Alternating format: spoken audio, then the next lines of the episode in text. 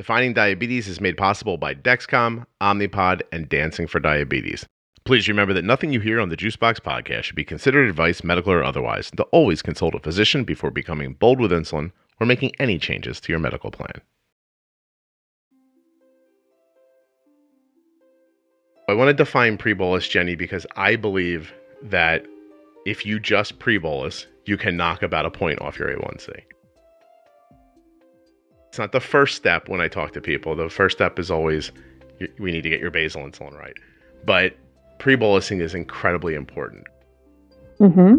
People don't do it for what I think of as probably two basic reasons. One is no one ever explained to them what it was, which is fascinating. And the second one is they'll say, I don't eat on a schedule. I'm a free loving person. I'm all cool and hip, and everything about my life is free and easy. And it's hard for me to tie myself down, man. Like, like that's kind of it, right? Right. Then they'll complain about their blood sugar being high for five hours in the fight they were in. I was like, we just need five seconds worth of focus about 15 minutes before you eat. So Right. let's define pre bolus first. So pre-bolusing essentially is when you take insulin at a set time before, keyword there, before actually starting to take your first bite of food. Allows time for our poorly named rapid acting insulin to get more active in the system because food, specifically carbs, have very quick impact the saliva in your mouth starts to break things down so that when it gets to your gut, it's going to be easier even to break down. Um, so, taking insulin before you start to eat, goal being about 15 minutes, give or take, um, but a 15 minute rule of thumb to start with if you've never been doing it and you're hearing this and like, oh, let's give that a try. 15 minutes is a good rule of thumb To start So, with. And then you can find, and I tell people all the time, you can use your CGM to figure out your pre bolus time. Yeah. Some people will be like, it's longer, it's shorter, whatever. I don't know what yours Right. is going to be. But you can get your blood sugar stable at a lower number. Mhm. right? Like Mhm. 130, nice and stable at 130 for a couple hours, get all the insulin out of you, then hit yourself with a bolus that you think is going to take you to 90 and see how long it takes for that to start moving. Right. Once your blood sugar starts moving, that distance of time is about about what your pre-bolus is. I just saw something, so I googled it, right, while you were speaking. Uh I was going to do that thing where I'm like, Jenny, now I'm going to read the definition from the internet. And the seriously saddest thing happened, and I'm not joking. The second return for the words pre bolus definition are from Arden's Day in the Juicebox podcast. I can't be. Really? How is that possible? That's awesome. Well, awesome. No, it's not awesome. It should be like coming from like nine hospitals and like doctors. and, like, Well, am- I'm saying that it's awesome that it's there at all. But yeah, but the point is, is that th- what this Google search just told me was is that nobody tells people about this. It's No. literally not. It, are there any hospitals? Are there any hospitals that are even listed on your Google search? Are there any like therapeutic? Uh, two blogs. Mine. and then the next one that pops up is a definition for the word bolus, and it says missing pre. so it's not even pre. Yeah, there's three things Hmm. here that say pre bolus on it. Interesting. and one of them is somebody saying, I can't seem to do very well with my meal boluses. And it's, Hmm. it's somebody just complaining about pre bolus. The word definition is excluded from the search. So I am the only search that has the word pre bolus. And it's because on my blog posts, I have some of them tagged because they're about pre bolusing. sure. But I just, it's, it, it's just really sad. Like, I, I, listen, I did not set this up.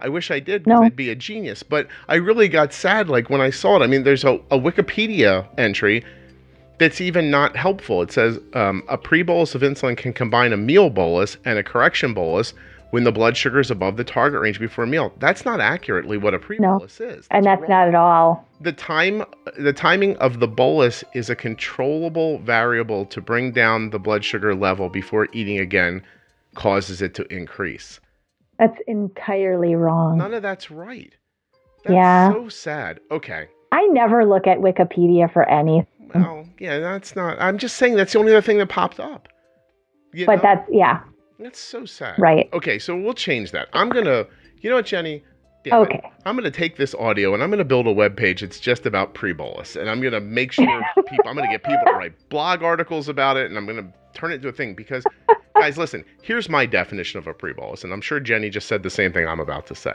Pre bolusing or pre injecting or pre whatever you want to call it is it, it's not really pre, not if you really think about it.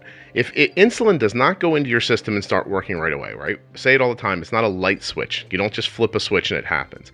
Insulin Right. takes a while to work. hmm You need the impact that that insulin is having on your blood sugar to coincide with the the food or your, you know, anything else that's trying to make your blood sugar rise.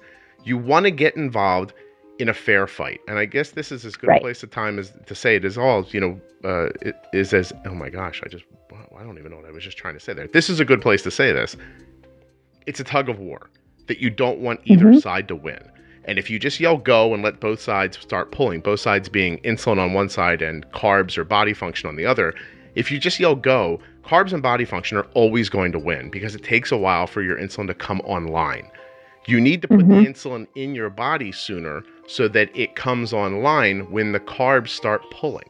So that instead of the rope getting jerked all the way on one side, and now the you know your carbs are winning this tug of war greatly, then all of a sudden your insulin comes online and starts pulling, but by then it's too weak because you only Right. bol- you only bolus for the carbs you counted.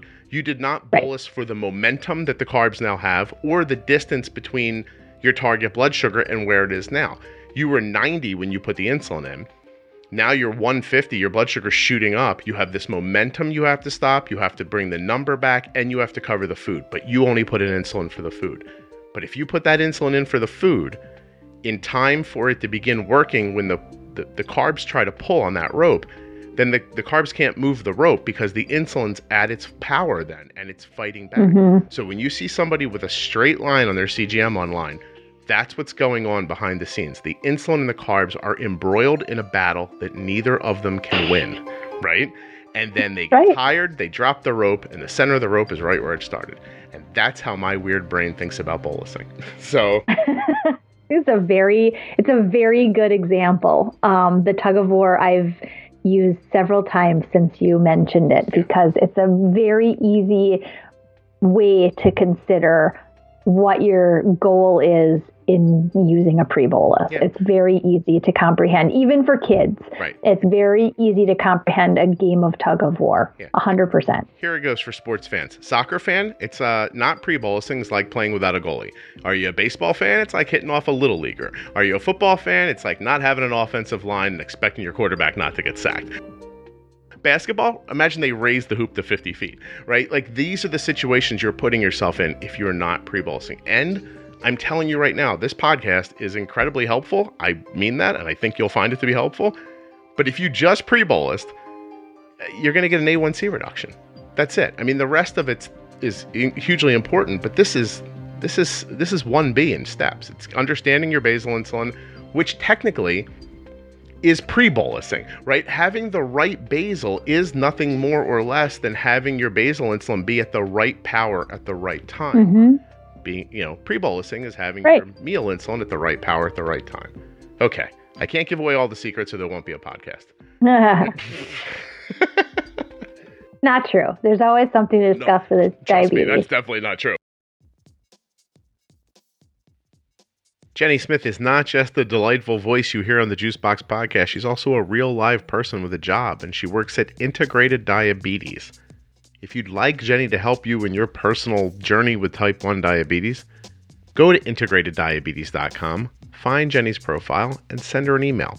There's also links right here in the show notes about, you know, how you can do that. I think there's actually even a link there to her email. And there's a brief description of her, you know, bona fides, why it is you might want to give Jenny a ring. Thanks so much to the sponsors, Dexcom, Omnipod, and Dancing for Diabetes. There are links in your show notes at juiceboxpodcast.com where you can find out more about the Dexcom G6 continuous glucose monitor, figure out what's going on at dancingfordiabetes.com, and order a free, no obligation pod experience kit. That's right, a free, no obligation demo of the Omnipod.